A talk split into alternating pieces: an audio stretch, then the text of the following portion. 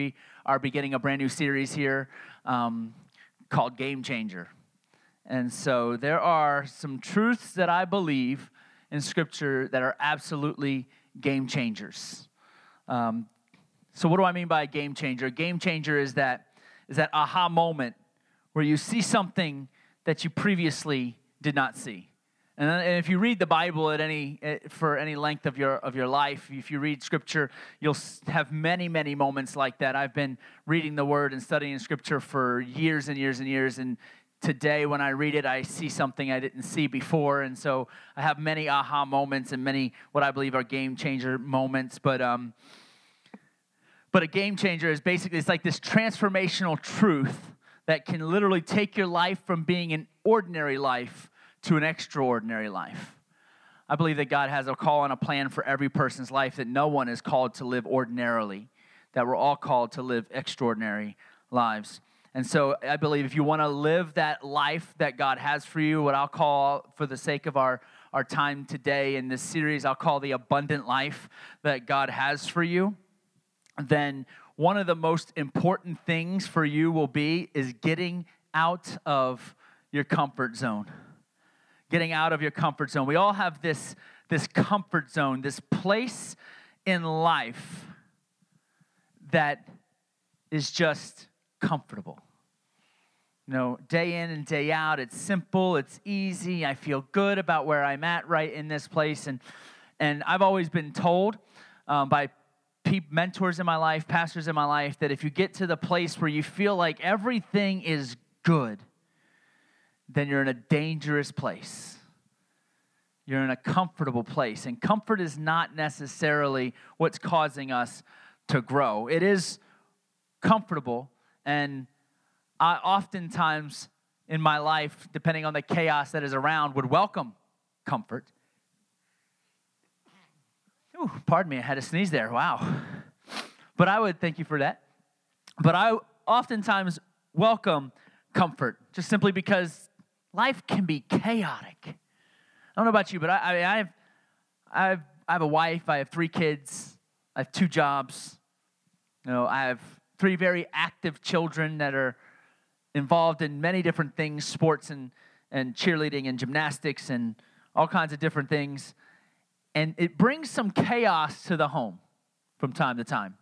And so, comfort sometimes seems like a nice place to be. But when it comes to our faith and our walk with God and seeing God do something extraordinary in our lives, comfort is the last place that He operates. Because after all, comfort is a place where we don't need Him to operate. Comfort is a place that we've gotten to that we say, eh, you know, I'm feeling good about where I'm at. I'm comfortable. I really don't need to, to, to rock the boat. I feel good. But here's what happens usually, when we find ourselves in that place for any length of time, we then become bored. We become complacent. We become distracted. We become all these things. And next thing you know, we ask ourselves, well, how did I get here? How did I get to the place where I'm just, I feel, eh.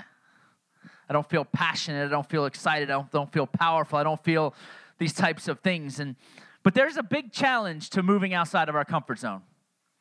Huge challenge to moving outside of our comfort zone.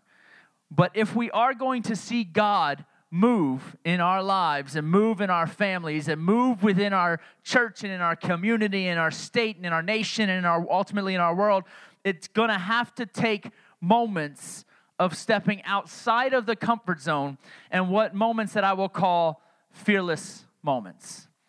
And so, for the first part of this message, uh, the, the title of, of this simple message is very easy: is game changers and we're going to talk about being fearless. Today, we're going to talk about being fearless. The more fearless we are in our lives, the more free we are to become and live the life that God has for us. Fearlessness, being fearless, is a game changer. But in order to be fearless, we have to face fears. Now, anybody ever, anybody, anybody here, you don't have to raise your hand if you don't like to, but if anybody here have an irrational fear that you just know it's not rational, whether it's a fear of spiders. Who, who has a fear of spiders? Who freaks out when they see a spider? You know that's an irrational fear. They don't mess with you, right? But it doesn't matter, right? Don't matter. I see a spider, I'm out, right? And it's always fun. it's always fun. It's never fun to face your own fears. Never. You hear that all the time. Oh, you got to face your fears. You got to face your fears. It's never fun to face your own fears. But it is fun, however, to watch other people face their fears. And Facing fears, and, and, and not just irrational ones, but even, even things that we deem to be rational the fear of intimacy or connecting with someone, or the fear of of our with our jobs and our or the fear with our families or whatever the fear that we have it's it's very difficult to face the fears. But facing your fears and becoming fearless is a game changer in your life.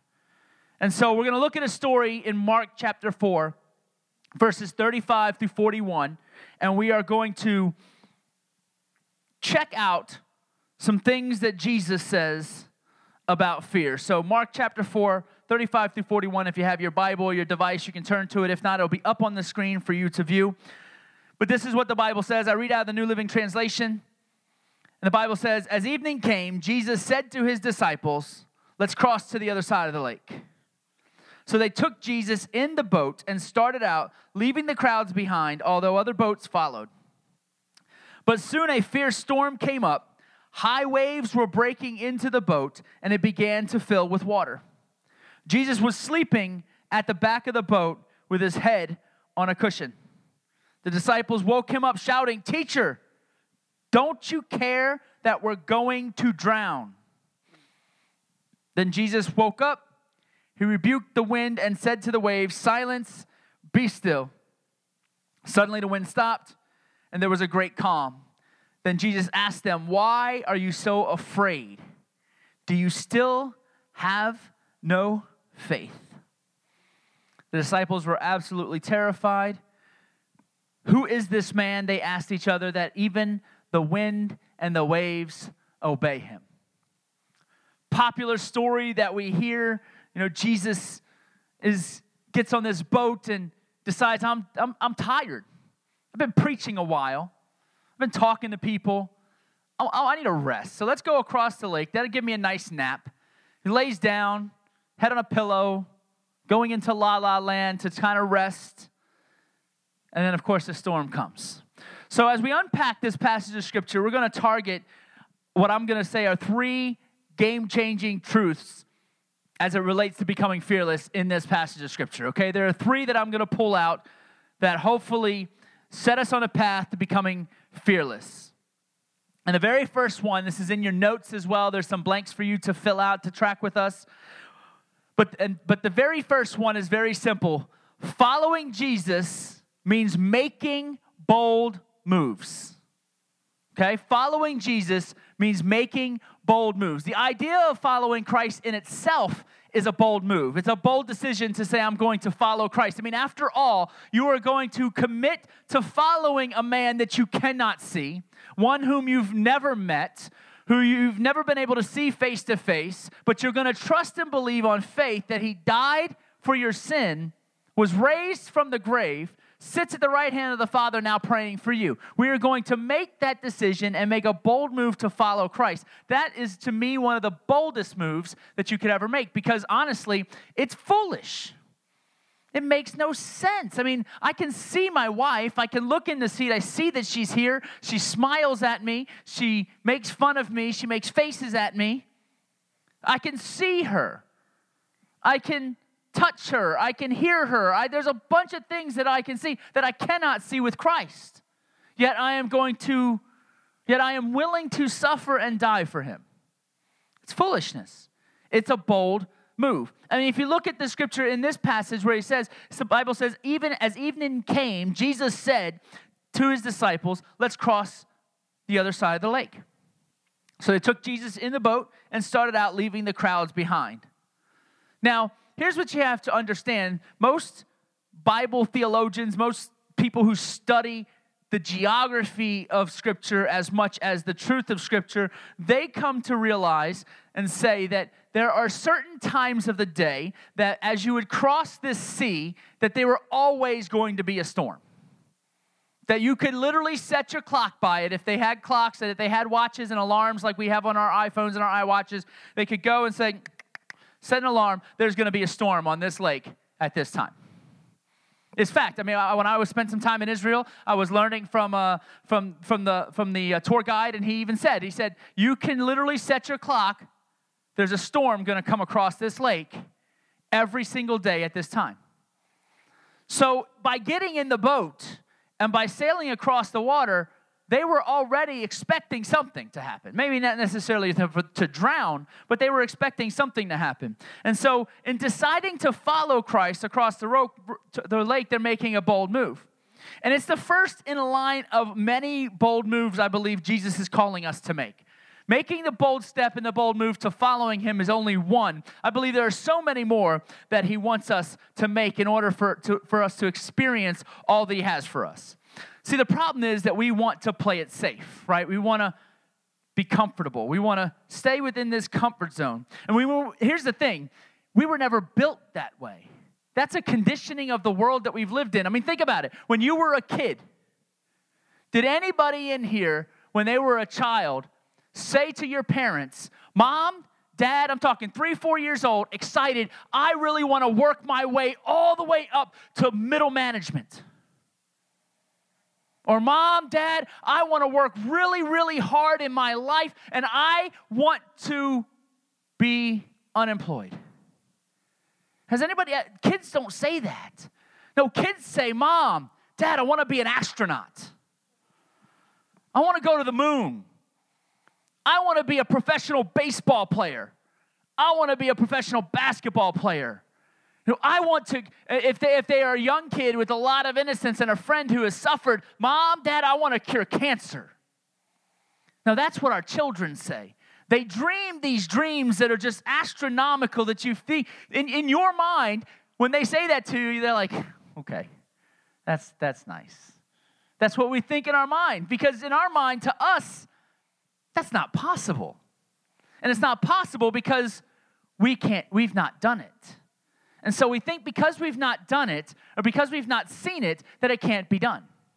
Or at least by us, and then we project that onto our children and onto our grandchildren. Because that's, that's after all, how we are conditioned to think, because we are in this safe place. You know, they would say things like, I want to be a firefighter, I want to be a police officer. I want to do all these things. This is what I want to do. I want to do I want to do these jobs that are just huge I want to be a deep sea diver. You know, these are the things that our children think of, but somewhere along the line, we uh, lost the ability to have no fear. Kids have no fear today. When they're young, they have no fear. I think about my son. I have a 13 year old son who's in his junior high group right now. He, he, he doesn't even register, he didn't even register fear when he was young. He, just, just, not, just a year ago, He's playing with some friends outside, and he thinks he's invincible. And so he decides they're hiding, he decides to hide in the back of a truck. And he thinks, I can jump completely out of the back of the truck, land on my feet. Let's just say we're in an emergency room getting nine stitches in his face that night. They don't even think about the danger that there lies ahead. There's some, there's some truth to living that way. There's some there's some, some, something special about being able to live that way. And if you look at this passage, there's something I'm going to pull out of this passage. Maybe you've seen it before, maybe you haven't. But there's something that's really interesting in this passage that really jumps off the page at me. And I think it's often overlooked. And I say that because I've overlooked it often. And I think the disciples overlooked it that night. And look what is found in verse 35. Jesus said to his disciples, Let's cross to the other side of the lake. It doesn't seem to make much sense, right? What's so profound about that? Jesus said, Let's cross to the other side of the lake. Jesus did not say, Let's get in a boat and hopefully we'll make it over to the other side. He did not say, Hey, let's get in a boat and we'll see where it leads us. He didn't say anything except get in a boat because we're going to cross to the other side. So he spoke a truth that the disciples missed in a moment because they got so consumed with fear when that storm came that they thought they were going to drown, and Jesus is just taking a nap. He's like, and this is kind of my own interpretation to this, but he said, We're going. What are you worried about? I just said I done said we get into the other side. Why are you so stressed out about how we get there? Why are you so stressed out about what comes in front of you while we're getting there? I said we're getting there. So just get in a boat, let me take my nap and be quiet.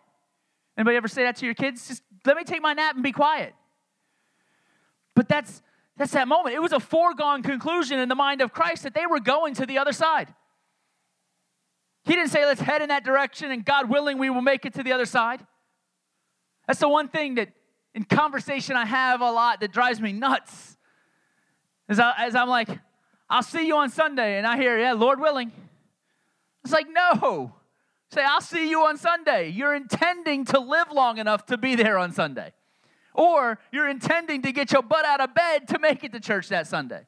Whatever the case is, let's speak with an intention and intentionality that says, "Yeah, I'm going to be there." Same thing is same thing as if you're sick.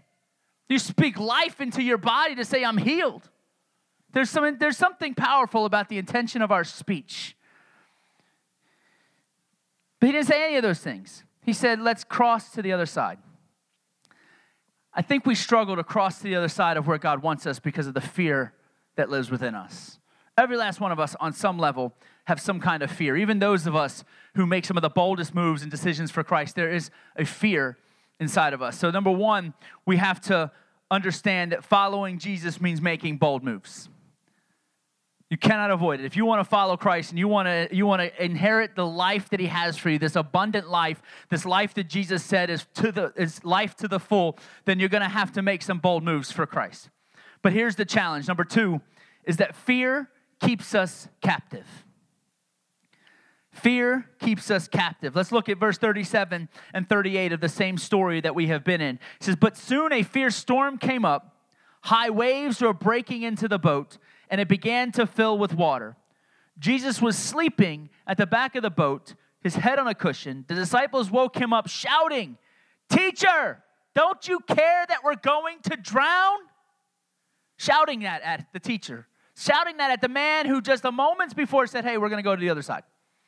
It's not a possibility, it's not a chance, it's a certainty we're going there. And now you're yelling at me because I'm napping and you think you're drowning. This fear that we have, it keeps us captive in this, this comfortable place, in this comfort zone. Here's the reality when we're in this comfort zone of our lives, the storm is actually smaller than we are. Let me say that again. When we're in this comfort zone of our life, the storm that's around us is actually smaller than us because we're in this place where we say, I have control over this, I have control over that. I'm not going to venture too far out where I, where I might get burned. I'm not going to get too, it's like the people who, if you ever go to a fire, that you'll find, you'll find all kinds of people. You'll find the crazy, foolish ones that are literally like on top of it, warming up, not realizing they're singeing their clothing but they're cold, they're, so they're warming their hands over top the fire. Then you have the other ones who are like, I'm warming up. I'm six feet from the fire because I'm afraid that that thing might burn me. And that's that's the difference between being in your comfort zone and being outside of your comfort zone. I don't necessarily suggest that you stand in the fire intentionally, but sometimes you're going to find yourself in the fire. You're going to find yourself in the middle of a storm, and you're going to do one of two things. You're going to fight and push your way through it, or you're going to retreat to where the storm isn't as bad as it was in the middle. It's kind of like when they evacuate a community because a tornado is coming, they evacuate far enough away from the storm that you're not affected by it. And while that's a smart thing to do, when it comes to life and it comes to following Christ, moving as far away from the storm as possible is not going to get you to the life that God has for you. It's actually quite the contrary. It's going to actually keep you from getting to the life that God has for you. So when you're making when you're when you're following Jesus and you're making bold moves, it's not only leading you into this abundant life that has for you, but it's also leading you into bigger storms. That's the reality. Anybody who makes a bold move for Christ is being led to a big storm. You are willingly saying, I'm going to walk into the eye of this hurricane. But here's the thing there are times in life when, just like this story, where Jesus will speak to the storm and the storm will be calmed in the moment.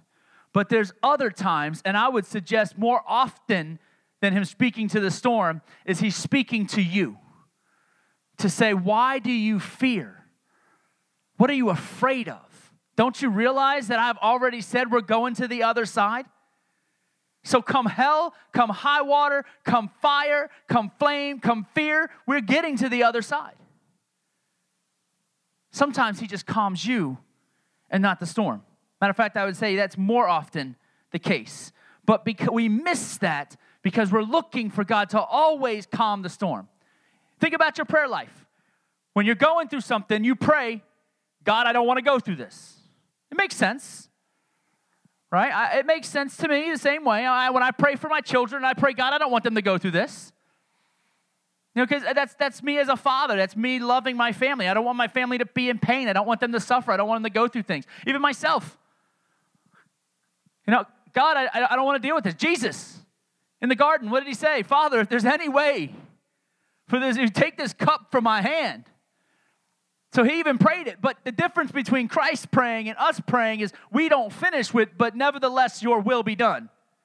We finish with, with take the cup from our hand. Jesus, I don't want this.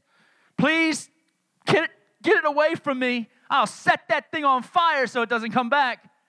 That's the way we approach God in our prayer. When the reality is, we come to Him and we petition Him. This is what He said. Tell Him the things that we need but the power in our time with God is in the nevertheless, your will be done.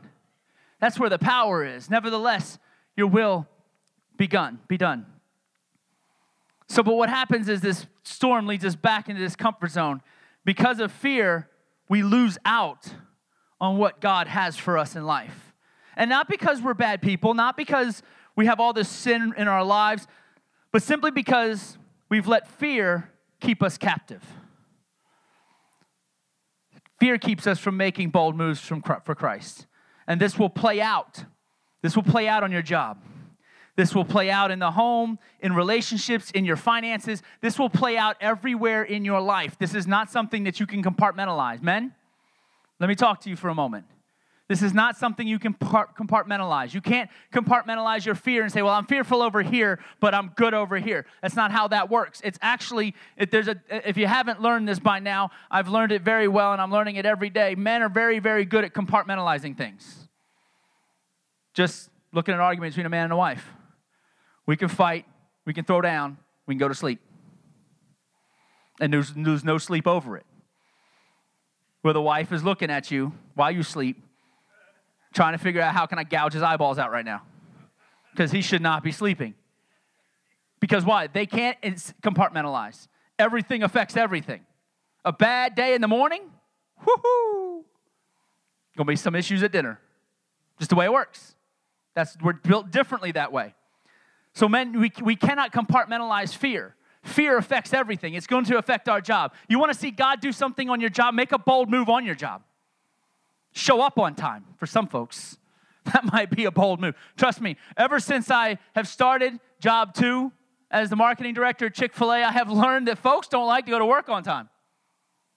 I, you would, it's, it's astronomical the number of people who come to work late. And I'm like, what is going on? That's a bold move for some. Just show up on time. Actually, a bold move for some, just show up. But let me get off of that. But this fear will keep us from making these bold moves. It will impact our home, it will impact our jobs, it will impact our churches and our faith, and it will impact our finances. It will impact our relationships with others. It'll impact if there's a relationship that you're seeking, even with, an, with, uh, with another man or a woman as, as, as a dating or a spousal type relationship, it will actually affect your ability to do that. Fear grips someone so hard, it starts to keep them from truly experiencing God. So we have to understand that bold moves, we have to make bold moves for Christ. And number two, we have to know that our fear will keep us captive. Number three, the third thing I want to point out in this passage of scripture is that becoming fearless comes from a change in perspective. So I'm going to get to a very practical point of my message here in just a few minutes, but for the rest of our time until I get there, we're going to talk a little bit about perspective. Because perspective is what cha- is what causes us to become fearless. Verse 39, let's look at 39 and 40. The Bible says, When Jesus woke up, he rebuked the wind and said to the waves, Silence, be still. Suddenly the wind stopped and there was a great calm. Then, the, then he asked them, Why are you afraid? Do you still have no faith? Jesus is looking at them and saying, What is the problem? Or to, or, or to coin words from a funny actor in the 80s and 90s who had his own show called Martin. He said, What the problem is? That's the way I view it. I, trust you, I got issues, I know. I like to have fun. I have my own way in my mind of interpreting the things that Jesus says, not to take them out of context, but just to make them relevant for me. I, I hear Jesus say, when I say, I'm, I, oh, no, I can't do that, I'm, I'm a little fearful, I hear what the problem is. How, how many times have I got to do something in life for you to trust me? Because the reality, that's what it comes down to, right? That's it's really what it comes down to. I've taken, I, I, I, joke about this all the time. I try to figure out what my issues are all the time, but that's a full time job in itself. And because I think about it like this I said yes to following Christ, bold move. I said yes to picking up my entire family and moving from the comfort of the, of, the, of the church that I had been in for eight or nine years, loving serving there, loving the ministry, loving my pastor, loving, loving, loving, loving it all from there to the border of Mexico, where I was in the minority by 97%. Bold move. Then I said, eh, I feel like God said, time to go. So I pack up my stuff and leave. Nowhere to go. It was, it was a nomadic journey, is what we joked and called it. We just left. Where's God leading? I don't know. But He's leading. We're trying to follow. Bold move. Then I went from that to the middle of the cornfields as a youth pastor in the smallest place I thought ever existed in the history of the world. I remember the day I drove through the town. I drove through. I was like, oh, this is cute. Whoa, I'm out already? Is that it? Man, I went to high school with 7,000 people. There weren't, that was like three and a half times the size of the town I was then in. Like, I, I can't comprehend this. That's a bold move. And then I said, okay, I'm very comfortable. See, I can speak of this comfort zone thing. I'm very comfortable in that place. I'm comfortable with doing. God's doing some really cool things. You know, I got a whole bunch of adults that are literally running the ministry. I get to preach, I get to counsel, I get to build leaders. I mean, this is what I love and what I'm passionate about. I get to play golf. Man, I am comfortable right now. God says, Hey, I want you to move to a city where you don't know anybody. I want you to plant a church. I want you to have a vision to be in a multi ethnic church in a community that does not worship together. Diversity in worship is, is almost non existent in the city of Peoria, if you haven't noticed. And, I'm, and this is what I want you to do I want you to go there and I want you to start a church. You have no money, you have no job, your wife has no money, your wife has no job, you have three kids. So, this is what I want you to go do. Okay. See, I can do that. And that sounds crazy that I can make those decisions, and those bold moves for Christ, right? but I can't make a decision to let go of my children and let God have them. I can't make a decision to trust Him in an extravagant gift that He wants me to give out of my finances. I can't make a decision to trust Him that He's going to take care of my spouse when she's hurting. It seems like those are so small compared to the big, bold moves. But the reality is, every one of these moments challenges our perspective of God. For me, I can say yes in a second to doing something astronomically big, but can't say yes to small things. Struggle in fear with small things. Big things, come on. What do you want us to do, God? All right, you want us to go build a building? Let's do it. Now, there's wisdom in that, and that's why I have people around me to help talk me off of ledges from time to time. But there's this perspective that's inside of us that we employ the moment God asks us to do something. How we perceive it is going to be how we actually believe it. And here's what I've come to realize about perspective perspective is reality to the person who has the perspective. May not necessarily be true, but it is their its reality, which makes it their personal reality. So and that can be affected by anything the way they grew up, it can be affected by all kinds of things in life. But a couple of interesting things from this story is you look at this story and you see Jesus and he's sleeping. The disciples' perspective is that he does not care because he's sleeping while they're in the middle of their storm. And that's how we think. You know, we, we come to this storm, we have this thing going on in our life, and we call out to Jesus, and things don't change. So we start to get mad at Jesus, thinking, hey, are you sleeping again like you were in the boat? Do you not see what I'm going through here? Kind of like a Jackie Chan moment, Chris Tucker. Do you not understand the words that are coming out of my mouth? I watch too many movies. they just come to me. They just, they just do. That wasn't even my notes. It just comes to me. That's not, I don't know if that's a good thing or not. Hey, we haven't, we have fun. So, but he's sleeping, and then the, and then the words that he chooses to use are, Why are you afraid? This is an odd question to ask. I'm in the middle of a storm. I'm about to drown. Why are you asking me why I'm afraid? Of course, he knows the answer to this question because it, it, he has to know the answer to the question because I believe that he asked this question in order to teach his disciples something. So here comes, here comes the lesson that Jesus is teaching his disciples.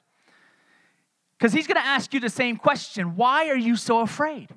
I've asked you to do this. I've asked you, I've asked you to speak to your coworker at work and just tell them about Christ. I've asked you to invite them to church. I've asked you to give in the offering. I've asked you, I've asked you, I've asked you, yet you're not doing these things. So why are you so afraid? And so here's what he's teaching. The truth is that to believe it was the storm that made them afraid, it's easy to believe it was the storm that made them afraid. It really is, because it's a storm and they're on a lake. And if a storm hits a boat on a lake and a boat destroys it, they go in a lake and they drown. So it's, it, it's logical, it makes sense. But Jesus didn't, here's what I believe I don't believe Jesus calmed the storm to bring them back to a comfortable position. I believe he calmed the storm to change their, not to change their circumstance, but instead to change their perspective. What do I mean by that? The idea that the storm is bigger than us leads us to a fearful perspective. Jesus was trying to lead them from this fearful perspective to this fearless one. The fearless perspective says that Jesus is bigger than the storm that I am in. That's the perspective. The storm doesn't change, it's how we view it that's what changes. So, Jesus, yes, I'm in a big storm, but you're bigger than this storm. Matter of fact, you've heard it said, and I'm not going to say anything profound because it's been said by every preacher in the world, but sometimes we do have to do this. We have to stand up and with our mouth say, tell your storm how big God actually is instead of telling God how big your storm is. Jesus, I'm going through this hell and, and I don't feel you and it, it, I'm, I'm, I'm, I'm fearful and I, and I don't want to go through it anymore. And I'm not, now I'm going to stop going to church. I'm going to stop praying. I'm going to withdraw from people. And Jesus is like, What are you afraid of? I have handled this in the past. You've seen me do it. You've seen me do it for this person. You've seen me do it for that person. I've even done it in you. I did it all through Scripture. What are you afraid of? He's trying to change your perspective. Why do you think he was even sleeping in the first place? He wasn't worried about the storm. His perspective was set on the very first words he said let's go to the other side. So have to, you have to believe that God is calling you to the other side, and whatever that other side looks like. It's the other side of health in your, fa- in, your, in your body. It's the other side of health in your finances. It's the other side of health mentally, health spiritually. It's, he's calling you to go to another side. You've got to know that while you are going, there's going to be storms. And, and the reality is, sometimes you just have to go through some stuff to get somewhere. It's just the way, it's just life. You can't avoid pain. You can't avoid the storm. You have to go through some stuff to get somewhere. So I believe that Jesus calmed the storm to tell them that, teach them a perspective. Because look at their words in verse 41. They were terrified. They were terrified. Who is this man? They asked each other. Even the wind and waves obey him. Their perspective got shifted in that moment. That's what he was teaching. That's what he was hoping for. He's hoping to change their perspective. So let's take I'm going to take a few minutes, just our next few minutes, to make this practical for you. See, because I believe God has many, many bold moves for you to make. I believe that Jesus is calling you to places that you can't even imagine yourself ever going. I can, I can say that confidently because I have been places I never imagined going. I have done things I never imagined doing from a bunch of reasons. From the fact that I'm not worth, I had no self worth whatsoever, that I couldn't possibly be doing what God's calling me to do. Man, I'm pastoring a church. You could, I, I, I, would, I could introduce you to hundreds and hundreds of people on my Facebook that every day they're like, what? This guy? And let me tell you about this guy. We don't have time for me to tell you about that guy. But I believe Jesus has, is calling you to places you can't even imagine yourself going. I can see it, not just generically, but specifically in some of you. I say that generically because I believe that God calls everyone and He has great things in store for everyone, no doubt.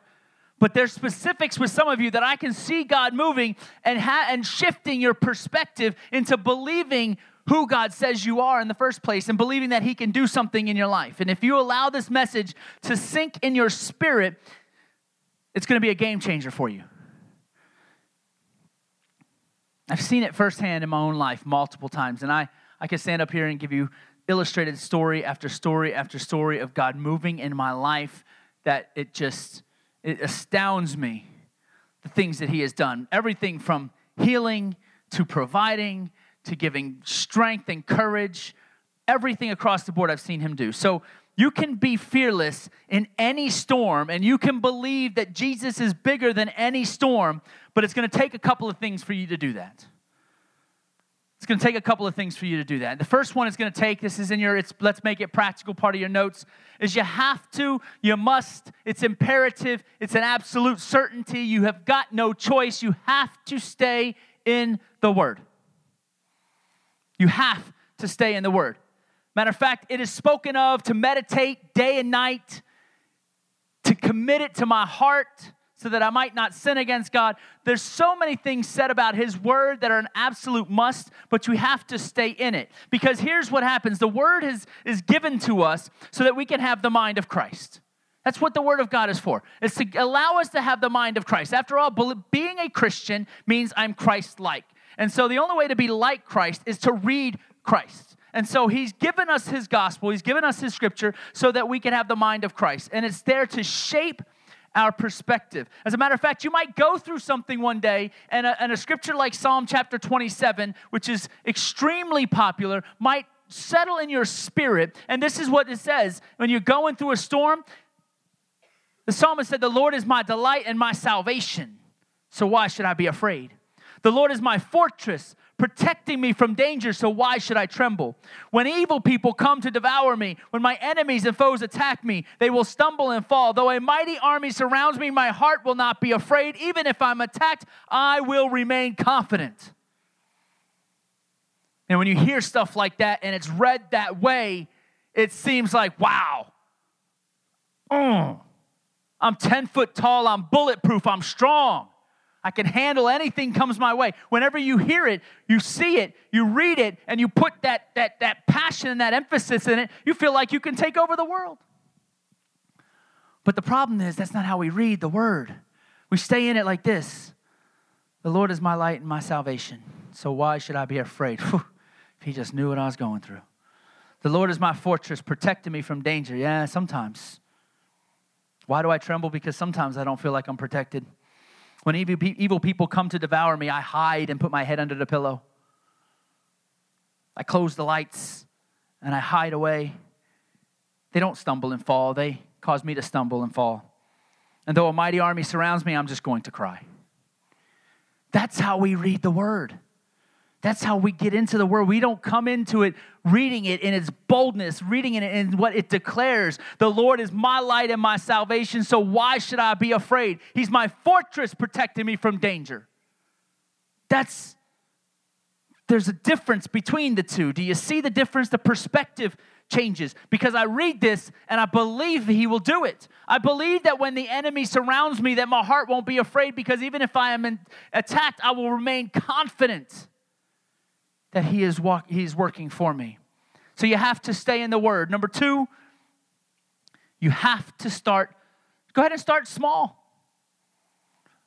Last thing I'm telling you is to quit your job and start a church. As a matter of fact, I actually speak the contrary. I've had young men come up to me and, I, and say, hey, I feel like God's calling me to do this. Mainly anytime it involves preaching the gospel from a platform, whether it's pastoring a church, being a missionary, being an evangelist, or whatever the case may be, where you're going to put yourself on a platform and preach the gospel, pastor, teach, lead, whatever. My response is very simple, and I'm not even original because it's not my response. My response is, What else can you do? And they're like, What? Like, what else can you do? I know you want to preach, but there's got to be something else you can do. Because you really don't want to do this, I promise you. And they get all offended. Like, what are you talking about? I just told you that God's called me. And I can speak that because I'm telling you my own story right now. I did the very same thing with my pastor. I said, Pastor, I feel like God's called me to preach. He's called me to pastor. He asked me, What else can you do? I was kind of blown away by the question. Like, well, I don't understand. What do you mean? He said, What else are you physically capable of doing other than preach? I was like, Well, I, I sell building materials at 84 Lumber. He said, Good, go do that. I was defended. I was dejected. I was ticked off. I never never swore against my pastor because he's he was I had I, he was I loved him. So I was like, there's got to be something to this. I didn't talk to him for three months. I'm not talking. I'd, I'd be cordial with him. Hey, Mike, how are you? I'm good, Pastor. How are you? Walk away like you don't even think I can pastor a church. Right? All of a sudden, something happened in me. My perspective shifted. I started with little things. I was doing little things for God. I was doing, I was teaching a, a fifth graders, and that's actually a big thing. But I, I was teaching junior high kids, and, and I was helping out in the in the productions, and I was doing all kinds of little things to serve God. And I came to this realization, this perspective that said, "There's more. I can't. I'm not. I'm not fulfilled in selling building materials. I'm not fulfilled in these little things. And so I asked him for a cup of coffee again, and he sat down with me. And I said to him, I said, Pastor, I feel like God's called me. Now I know you don't believe. And he stopped me. He said, I never told you I didn't believe. I just told you, what else can you do? And you answered that question for me. I was like, so I ask you again. He said, What else can you do? And I told him, I said, Nothing. This burns within me so much that there's nothing I can do. I, I sell building materials and I'm, I'm, I'm very, very successful, and I don't even want to do it anymore. I do all these little things, and, and none of them even hold a weight to what I feel like God wants me to do. And that's, of course, when he says, okay, now let's move with that. Long story short, here I am preaching the gospel, pastoring a church. But I start with small things. I mean, even the Bible tells us if you're faithful in little, I'll make you ruler over much. And there's more to that passage of scripture than just what I'm sharing and what I'm able to share right now because there's so much context to that. But the reality is, some of us have been caught in fear so long. When you think about what I just said, that sounds crazy. But I didn't start with that. I didn't start quitting my job and p- planting a church. That would be foolishness. But I start with small things. You know, here's, here's how that works for some of you that are really introverted and difficult, have difficulty reaching out. Send someone a thank you note. That's easy. You don't even have to look them in the face. Just write a little thank you note. I'm so, I appreciate you, and drop it in the mail. That's pretty easy. It's a small thing. Offer someone forgiveness. Now, that can be a huge thing sometimes. Invite them to church. These are all little moves. Little moves with little risks. But here's what I've realized is life gives you opportunities to make little moves for Christ. And these small moves, these little moves will ultimately develop a confidence in you and a trust in you that will lead you to the big, bold moves that He has for you. That's how that works. I mean, why, did, why else would Jesus say to his disciples, Why are you, do you still have no faith? You've seen me do all these little things along the way. You've seen me do all these things, and now what? There's a big thing? You think I can't do it because I've done these things? I've raised, someone from the dead. Come on now. You think I'm worried about a little storm? So start small. So stay in the word, start small. And number three and last, worship team, if you could come and get set, we're going to wrap up this message right here. Hope this is helping you with something, with, with overcoming some fears, because I believe that, I believe all of you have fear in you. I know I do.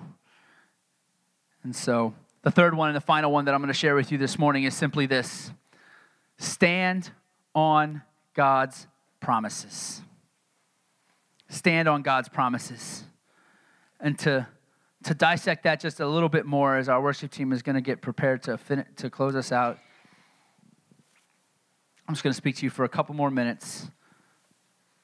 I'm gonna, and then I'm going to have my wife come and share some information with you, some announcements of some things that are going on. Then we're going to worship God in our giving, and then we're going to be out of here. But before we go, Hebrews chapter 6, verse 11 through 12. This is what the Bible says. Hebrews 6, verse 11. Our great desire is that you will keep on loving others as long as life lasts, in order to make certain that what you hope for will come true. Then you will not become spiritually dull and indifferent. Instead, you will follow the example of those who are going to inherit God's promises because of their faith and endurance. For example, verse 13 there was God's promise to Abraham. Since there was no one greater to swear by, God took an oath in his own name, saying, I will certainly bless you and will multiply your descendants beyond number. That's just an example. There are promises that God has made all through Scripture that we have to stand on as truth. For every fear that rises up in us, there's a subsequent promise that frees us from that fear.